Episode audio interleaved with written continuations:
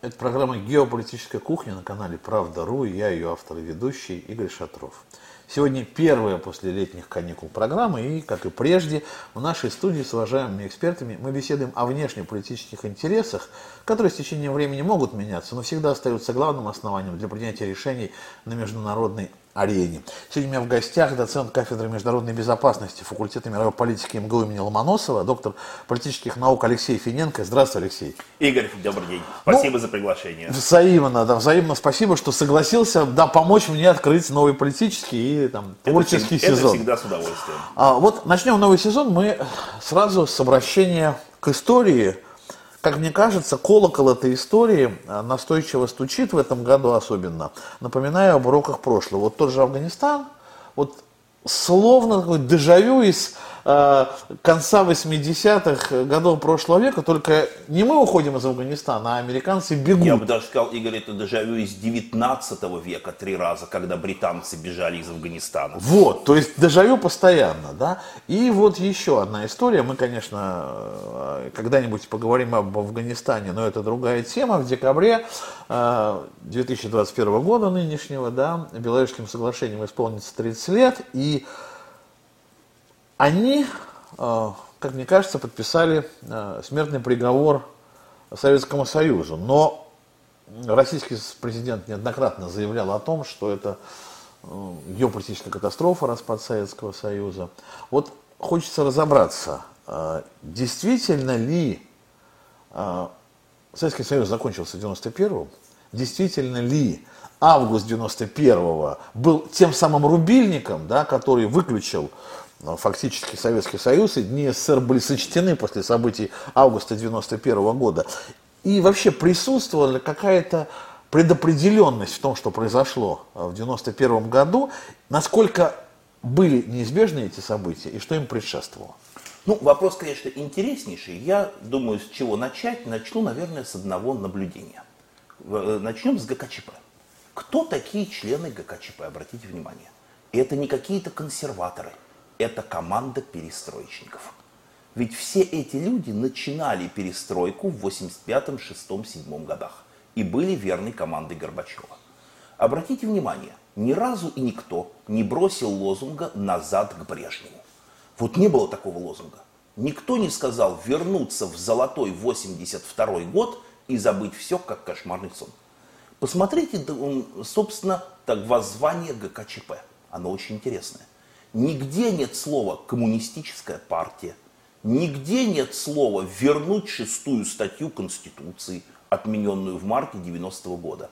То есть, видимо, они сами уже считали коммунистическую идеологию умершей. Речь шла уже не об этом. Посмотрите, какая интересная вещь происходит. То есть это не конфликт консерваторов и реформаторов это конфликт разных групп реформаторов. Стане реформаторов конфликт. За реформы были все. Не было партии, которая бы звала назад к Брежневу.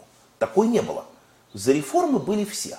Вопрос был лишь в том, до какой степени реформировать советскую систему. Нужно ли ее вообще, э, то есть нужно ли ее реформировать, вопрос не стоял. Реформировать нужно.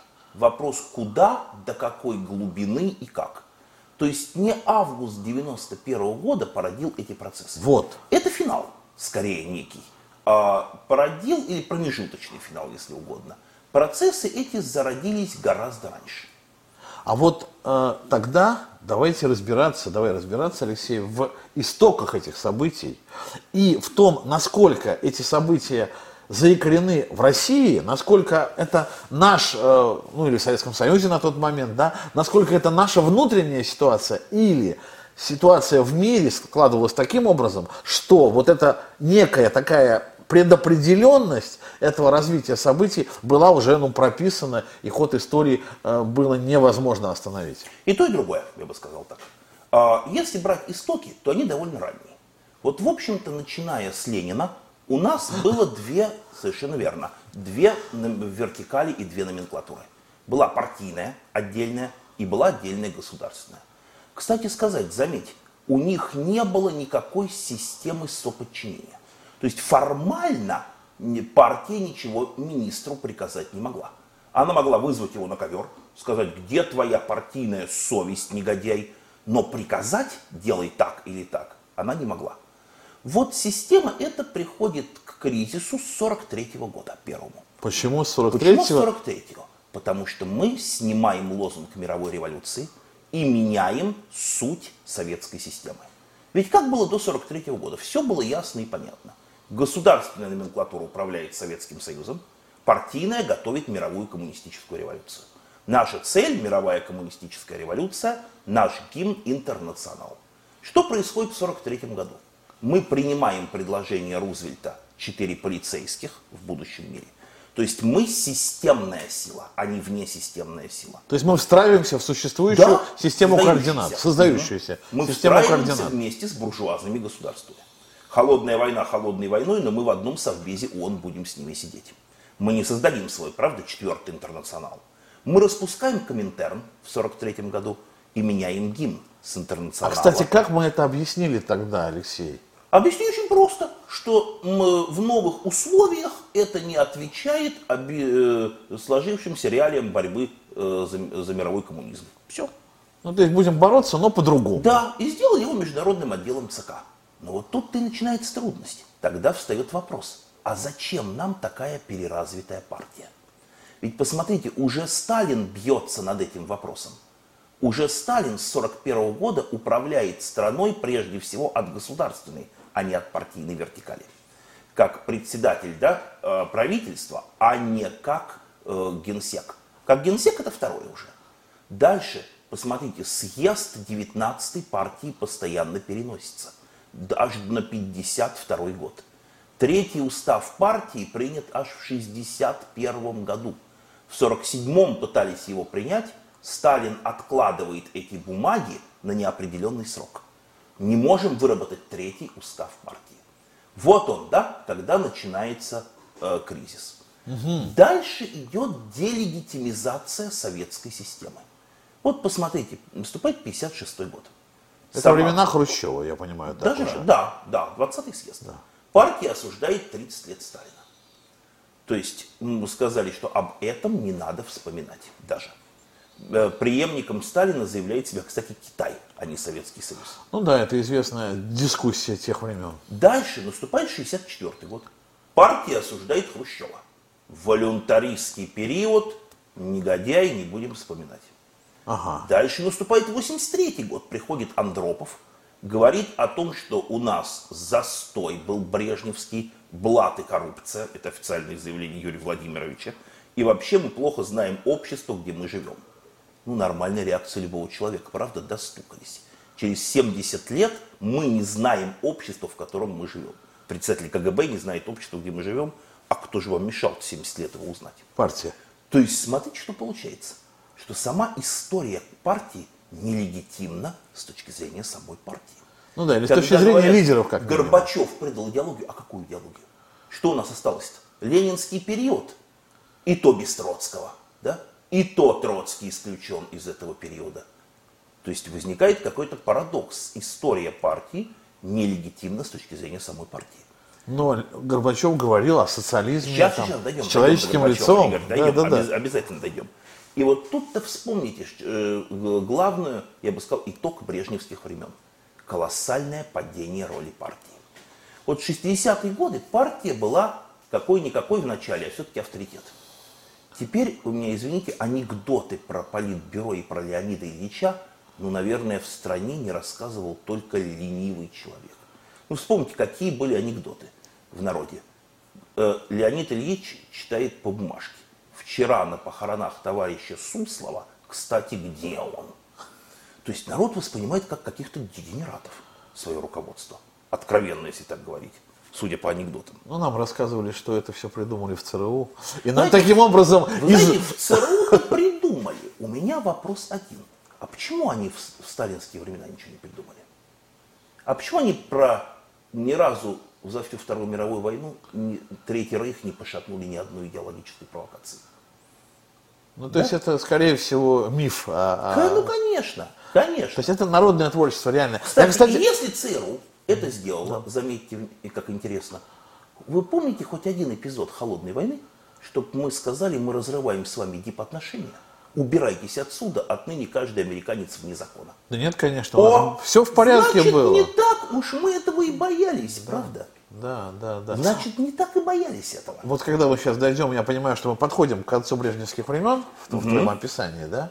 И действительно, действительно, я вот просто пытаюсь вспомнить, там, ну, школьные годы, это как раз Леонид Ильич умер, да, уже чуть позже, но это практически картинка вот, наверное, конца брежневских времен, она неким образом трансф... Э, таким распространилась вот это вот и на э, времена Черненко, Андропова, да и начало Горбачева. Ты прав совершенно, вот неожиданно я это вспомнил. Действительно, а что такое был райком партии? Но был еще какой-то райком. Все-таки руководили райисполком. Вот как-то так мы чувствовали, что там есть власть. Мы понимали, ну я вот потом уже после школы э, работал в газете там и так далее, и реально это уже начал ощущать. Райком, он был каким-то непонятным, райком КПСС, непонятный придаток, но он есть. И его сохраняют как ну, данность, необходимость, неизбежность какую-то, что ли. Теперь да? смотри, смотрим дальше.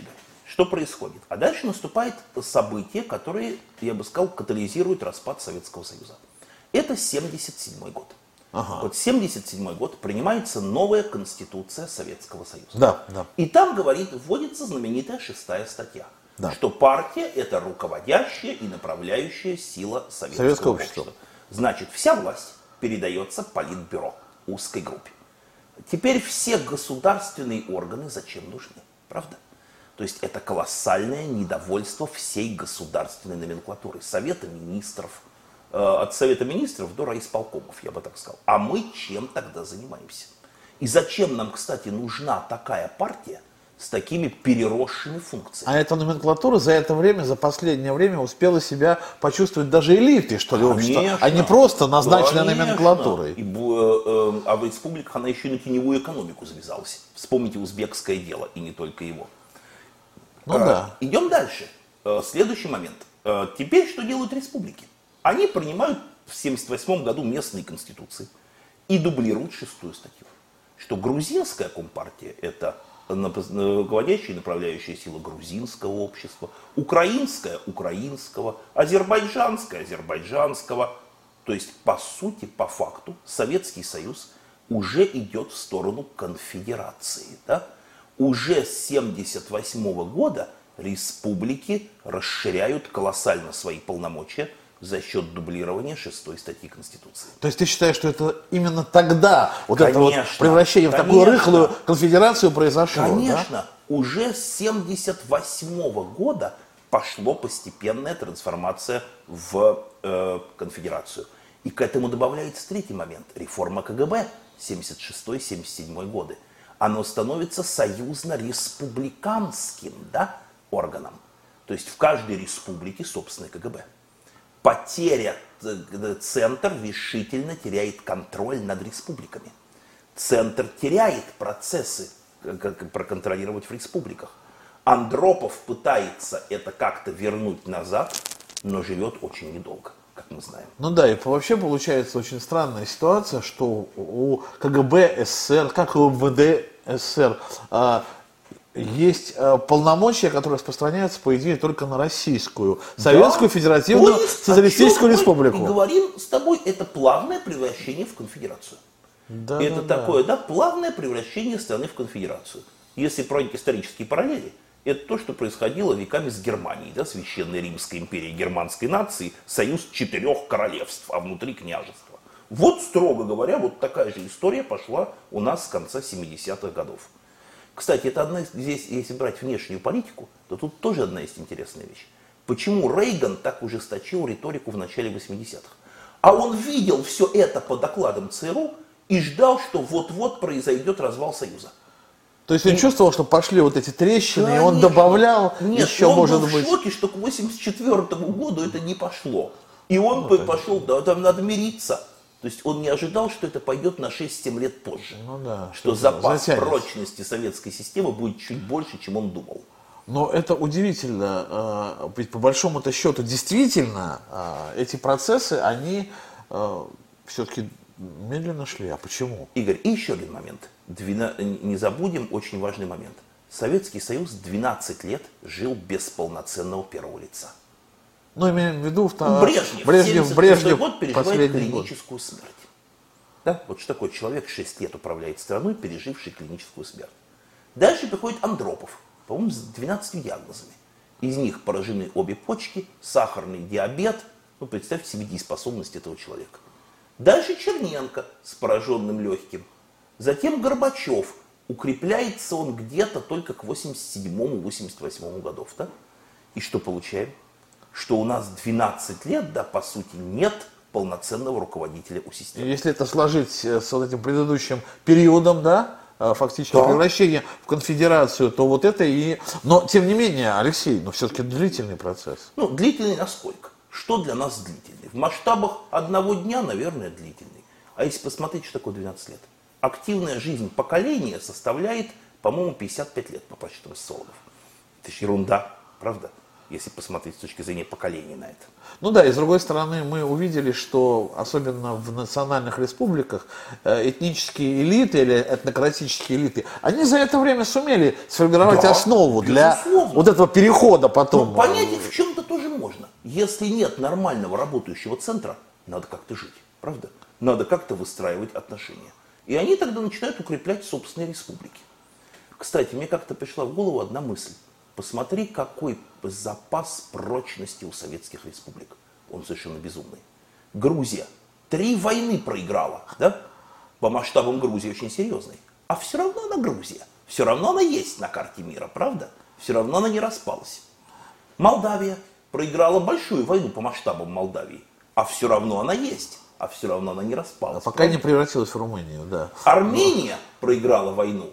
А есть, да?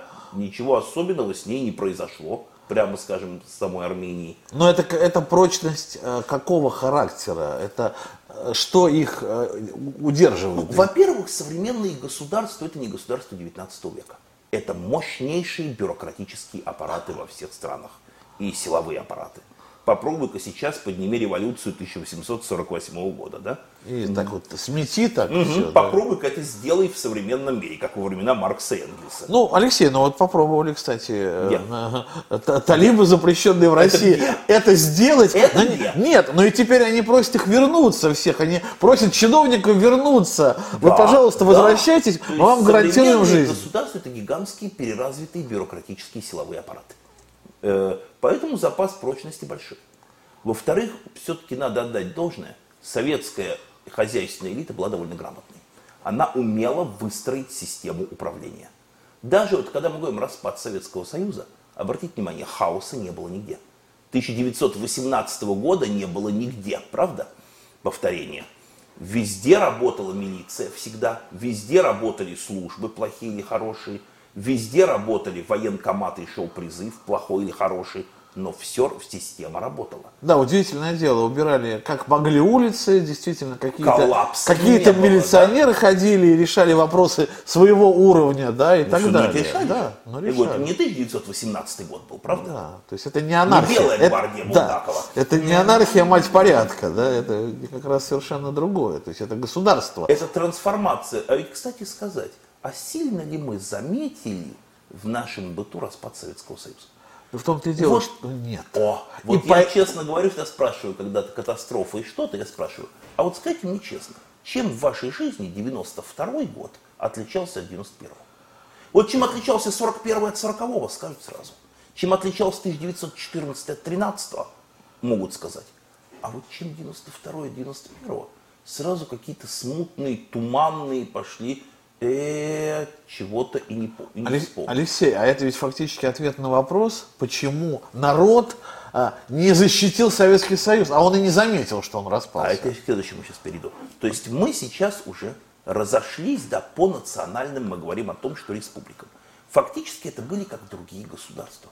Ну, был уже период, да, хотя, ну, хотя мы... Украину, Грузию в 70-е годы, это уже другие, по сути, образования с другим языком. Ну, другой даже уровень жизни Другой- отличался. Культура, Культура бытовая, бытовая другая. другой да. язык, Да, да, да. мало нам понятный. Ну да. Мы единственное, что спо- спокойно пересекали границы, вот и все. Ну да, ну уже понимали, что это... Традиции США, какие-то. Канада тоже спокойно границы. Тради- традиции какие-то, да, традиции какие-то другие. Мы понимали, что если мы попадемся а, грузинской милиции, ну не факт, что нам удастся выкрутиться из Или этой узбекской. Да, или узбекской, что еще страшнее, говорили, говорили мне, рассказывали, да. То есть это были как будто другие законы, другие порядки, хотя Вот все формально. это шло от Конституции 78 года.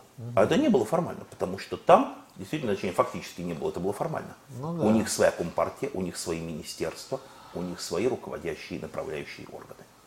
Теперь переходим дальше к, собственно, Михаилу Сергеевичу. Итак, приходит Михаил Сергеевич.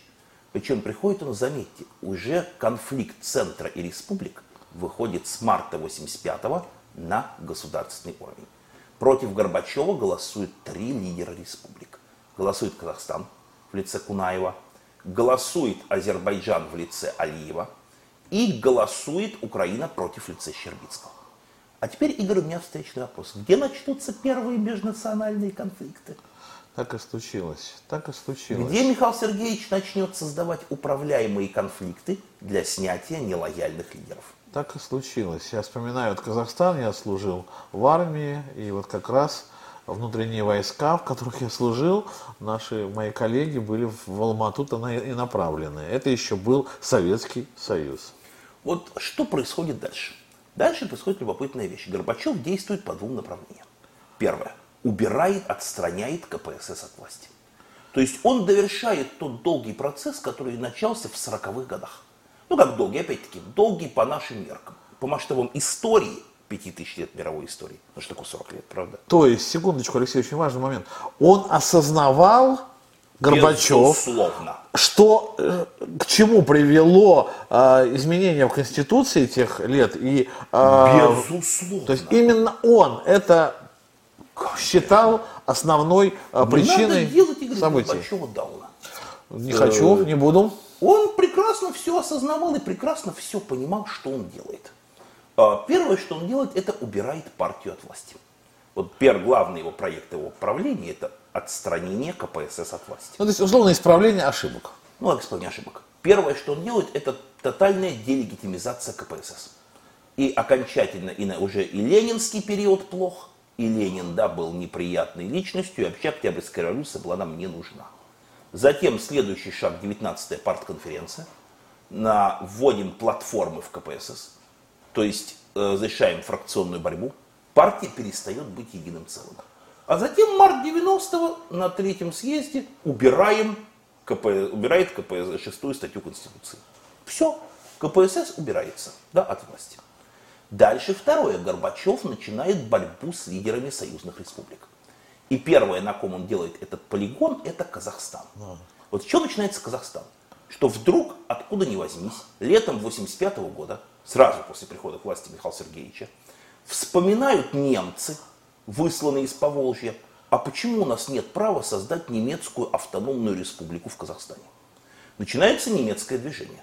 Кунаева снимают за неспособность сохранить интернационализм в республике, но здесь его, как говорится, последователь товарищ Назарбаев не принимает Колпина из Москвы и устраивает, да, против него Желтозган.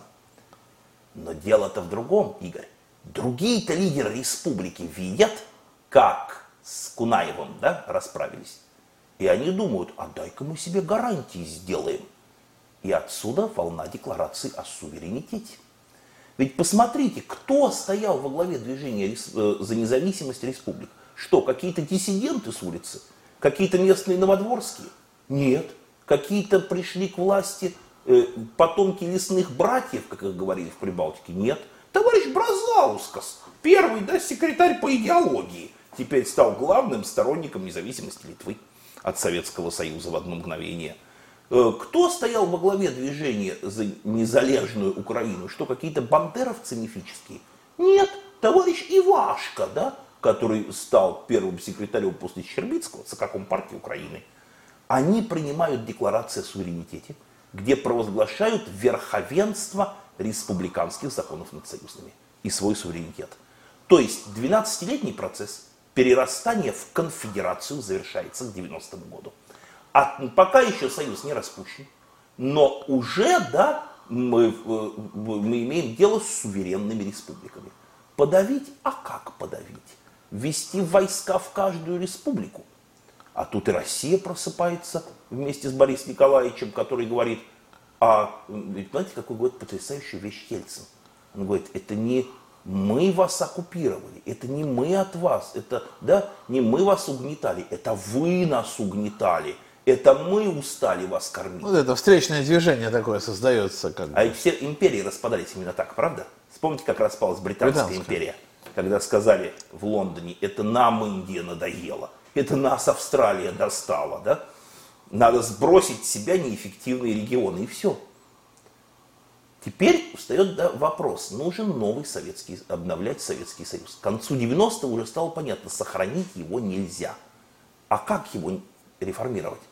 У нас часто говорят, август 91-го распад Союза. А я напомню, сколько республик подписал, э, должно было подписать союзный договор 20 ну, августа? Минус 3, я понимаю, так что Прибалтика 9 уже... республик. Да. Минус 6. А, минус 6. Прибалтика и Закавказье. И Закавказье, да. То есть это уже не Советский Союз в границах 88 года, правда? Ну да. Как ни крути, это уже не Советский Союз 88 года. Это было бы что-то новое, обновленное, конфедеративное, но уже не тот Советский Союз, который был. Вот оно, да, для нас ключевой момент. Это уже не то, что было. Это уже не тот Союз это уже не те границы даже государства. То есть события, которые происходили в августе, они уже происходили в другом геополитическом пространстве. Абсолютно. Это не развал Советского Союза в тот момент э, Знаете, происходил. О Советского Союза я впервые узнал в августе 89 года. Мы с моими родителями ехали с моря через Харьков, ехали на поезде. И вот там передавали новости. Новость была следующая, что у нас проходит э, съезд по созданию конфедерации горских народов Кавказа. Помню, Раз. помню, кстати, такое. А второе, что начинаются волнения в Абхазии. То есть это якобы одна страна. Да мы уже, а мои родители открыто уже говорили, да, а, собственно говоря, мы что, в одной еще стране живем ли? Если у нас такое происходит. Ну да, да, да, да, действительно. Это и... август 89-го. Давайте вспомним, с э, Гамсахурде, в январе 1991 года устраивают энергетическую блокаду Южной Осетии, что приводит к большой смертности, и начинаются боевые действия. Это все внутри Советского Союза формально. Это пока формально одна страна, представляете? Ну да, в которой не просто межнациональные конфликты, драка э, представителей двух этносов, а боевые действия. Боевые действия, самые настоящие блокады идут между республиками. А вот интересно, кстати, да, вот я вдруг неожиданно посмотрел на эти события с такой точки зрения. Тогда это выглядело, знаешь как, вот мне кажется, что есть какая-то Москва, как отдельное государство, у которой есть армия и так далее. И, и есть вот эти все э, э, тоже государства, да, у которых свои проблемы, но Москва вмешивается в решение их проблем. Правильно? Ну, по большому счету, да. своими именами. Да. Все это уже было в истории. Вассал моего вассала, не мой вассал, да, и так далее. Да, то есть я должен разобраться Нет с Южной... земли без господина. Я должен разобраться с Южной Осетией, а Москва здесь ни при чем. Десятый да, век самый да. натуральный, правда? Реально, да. Так, Замок это, феодалов. Это получается, де, де, каким-то образом произошла быстрая деградация государственного устройства. А я думаю, что это ждет. Обрати внимание, страны Запада совершенно не пытаются анализировать то, что произошло в Советском Хороший Союзе. переход сделал. Я думаю, они боятся. Они ага. боятся изучать этот опыт как саморазрушение гигантской бюрократической системы и ее быстрая феодализация. То есть мы видим, что Брюссель это такая Москва от тех времен. Они очень боятся, что за этим последует такая же феодализация и для них. И что? Нам делать в этой ситуации? Вот Сейчас мы, например, да, мы, вот, мы с тобой да, говорим о событиях там 30-летней давности. Ничего, почему нам надо что-то делать? Да, вот, У меня ну, вопрос возникает сразу. А я объясню. Ничего. Вот про, произошло, случилось в нашей стране так. Мы 30 лет после этого э, проживаем, ну, более-менее как-то проживают. Россия развивается, другие республики, ну, некоторые развиваются, некоторые деградируют. Надо какие-то выводы из этого сделать. Сейчас, сейчас, сейчас сделаем. Вот. А, да, теперь смотрим, что делает Михаил Сергеевич. Дальше. Как происходит, собственно, август 91-го. Вот на самом деле я скажу интересную вещь. ГКЧП было несколько. У нас это забывают. Просто общество раздули одну из них. Вот первая попытка ГКЧП, это, не поверишь, декабрь 89 года. А что это было? Там был второй съезд народных депутатов. Создали ассоциацию тяжелой промышленности, в которую возглавил товарищ Тизиков. Угу. И, то есть это все крупнейшие предприятия страны. Это жизненный нерв страны. И он впервые говорит, что надо вводить чрезвычайное положение в стране. Открыто на втором съезде народных депутатов. Горбачев, что он это? Он не говорит нет. Он говорит, Конституция предусматривает процедуру введения чрезвычайного положения. Но не решается этого сделать. Следующий шаг наступает, насколько я помню, весной 91-го. Горбачев тогда говорит о том, что надо вводить в стране уже чрезвычайное положение. Правда, ввести его было некому. Почему некому? Потому что э, все решил, судьбу Советского Союза решил события в Вильнюсе в январе 91-го. Вот что произошло в январе 91-го? Горбачев отдал устный приказ брать штурмом. Э, армия и силовые структуры его выполнили, показали каких-то убитых, и Горбачев отрекся. Он сказал, я этого не давал приказа, это дал приказ, это самоуправство. С этого времени армия больше не верила никому. Он предал вот. армию, да. А вот так будет и 90, в августе 91 Когда Язову скажут, давай-ка разгони, разгони Белый дом, он сказал, пожалуйста, за два часа. Только дайте письменный приказ. Ну, товарищ, так не надо, как говорят, вспоминали Янаев, да, и Лукьянов, так не надо ставить вопрос. Он сказал, не надо, до свидания. Только письменный приказ и никакого другого. То есть мы подходим к интереснейшей теме – качество элиты. Вот это была элита брежневской эпохи. Вот что было для нее характерно? Она была очень труслива. Она была не умела держать удар совершенно. Она не обладала особыми волевыми качествами. Даже Ельцин казался им ужасным и опасным политиком. Было, по-моему, у, я читал в воспоминаниях очень интересные вещи, что Горбачев собирал директоров заводов, вдумайся, и жаловался им на Ельцина. Слышал такое, да. У меня вопрос. Да, во-первых, что это за лидер, который жалуется на, на какого-то Ельцина? Второе, что это за директора, которые слушают жалобу руководителя страны на какого-то Ельцина? То есть э, это, да, заметьте, не Ленин, не Троцкий, да, а всего лишь Ельцин. И тот страшный. Почему так сложилось? Я думаю, причина вот в чем. Что наша элита в брежневские времена выросла в тепличных условиях. Так. А какие у нее были наказания? Вот какое самое страшное было в брежневские времена наказание? Загреметь послом. Да? И уж если ты проиграл в политической борьбе, тебя отправят послом в какую-нибудь кап-страну, в Голландию, в Данию, да, в Швецию. Неплохое, неплохое наказание. Нам бы такое наказание. Ну уж если ты полный лузер, полный проигравший, отправят куда-нибудь на ответственную партработу в республику. Не, ну в Африку еще могли отправить. Ну, то есть элита уже не ощущала, да, какого-то страха. У нее не было мобилизации. Дальше, чтобы сделать карьеру, нужно было не быть человеком железной когорты 20-х годов, да, а нужно было лавировать, приспосабливаться, пристраиваться. И это понятно, то, о чем мы говорили раньше. Если сначала осуждается Сталин, потом Хрущев, потом Брежнев – то надо быть либо шизофреником, чтобы все это верить, либо циником полным, который бы думал на уровне, да какая разница, что они там говорят. Я общался с людьми того времени, высокопоставленными, они говорили, как они относились к партсъездам. Посидеть, послушать этого сумасшедшего, отдать ему два часа, похлопать полный одобрямс и идти заниматься своими делами. Ну да, что на уровне партсобрания, тогда уж об этом вообще говорить не стоит, если так относились к съездам, да. Значит, люди, которые работали тогда, про партсобрание говорят, я там сидел себе, типа баб присматривал. О, вот, да, вот оно. И... Вот оно. То есть такая элита оказалась совершенно не, не обладающей волевыми качествами для того, чтобы удержать страну. Для того, чтобы удержать ее от распада. Это все мы увидим в августе 91 -го. Вот что происходит в августе 91 -го. Я полностью здесь согласен с Лукьяновым, его воспоминаниями «Переворот мнимый и настоящий». Дело было очень просто. Михаил Сергеевич предложил, давайте ввести чрезвычайное положение. Вы вводите, а я подожду в Фаросе. Вы введете, наведете порядок, я вернусь. ну, а не сумеете навести, я сменю лагерь. Именно это и происходит. И сейчас мы говорим, как это происходит. Вводят да, э, ГКЧП. Ельцин выступает против, так сказать, герцог, да, недоволен действиями сеньоров э, совета, да, как у Дриона, точно, совета пэров, недоволен какой-нибудь граф Платье, выступает против. Графа никто не арестовывает, да? А у них полномочия, они не знают, можно или нельзя. Это объясняется очень просто. Дальше.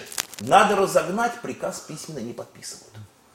И куда же они все летят? На военную базу? Нет, к Михаилу Сергеевичу. Советоваться, что да, делать? они все летят к Михаилу Сергеевичу.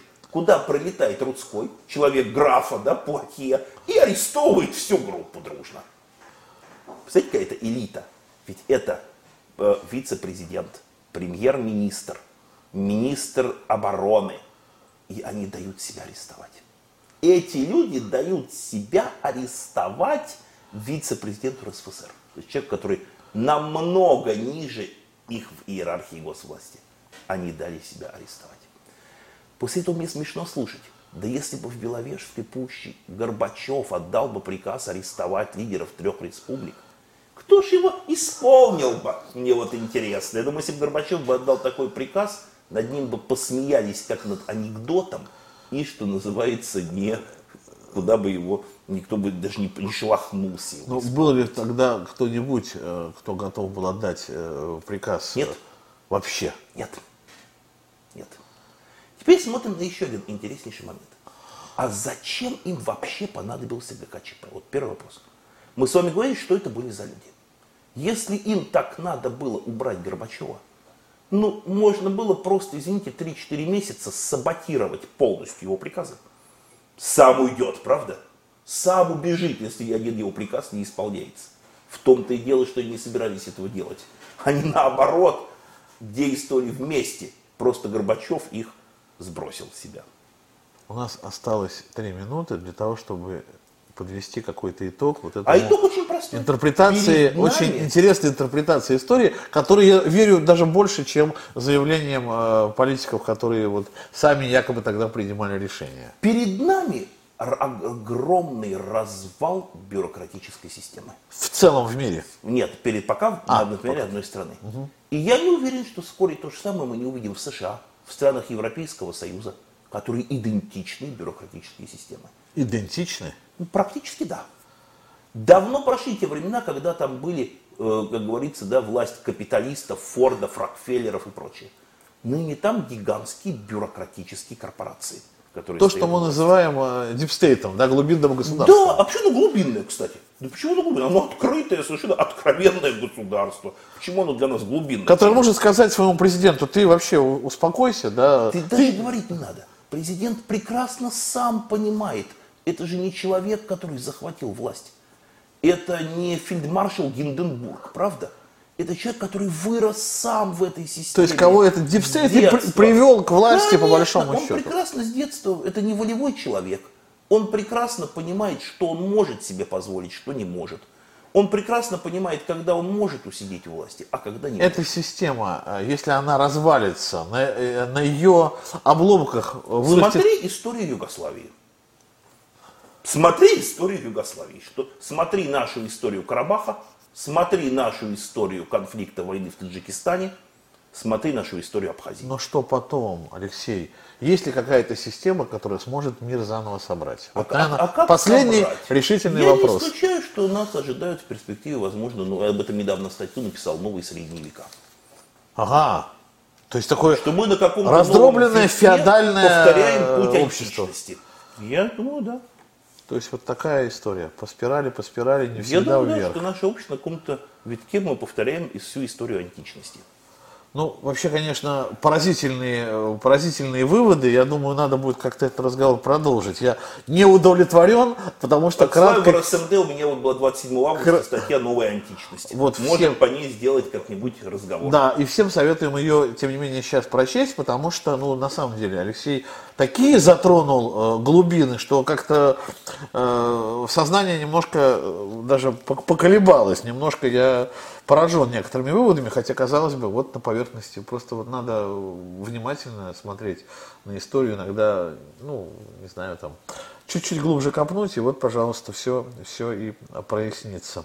Мы хотели говорить сегодня о причинах распада СССР, а э, в итоге разговор получился о кризисе о таком, о кризисе мирового управления, наверное, что ли, да, который Советский Союз-Россия, как такая большая экспериментальная площадка, мы уже в мире-то не в не первом эксперименте участвуем, на себе испытала. Проверила его э, все э, нюансы, да, и каким-то образом мы с этим вроде бы завершили, э, но не знаю, окружающая действительность нас, видимо, опять втягивает в какой-то новый виток напряженности, поэтому надо все-таки делать выводы, хотя Алексей говорит, что выводы, зачем их делать. Вот, я все-таки считаю, что надо делать выводы из событий 91 года, по крайней мере, чтобы нам не повторять своих собственных ошибок. О причинах распада СССР мы сегодня беседовали с доцентом кафедры международной безопасности факультета мировой политики МГУ имени Ломоносова, доктором политических наук Алексеем Финенко. Спасибо, Алексей, большое. Спасибо, Игорь. Я Игорь Шатров. Это была геополитическая кухня на канале Правда.ру. Берегите себя и своих близких. До встречи.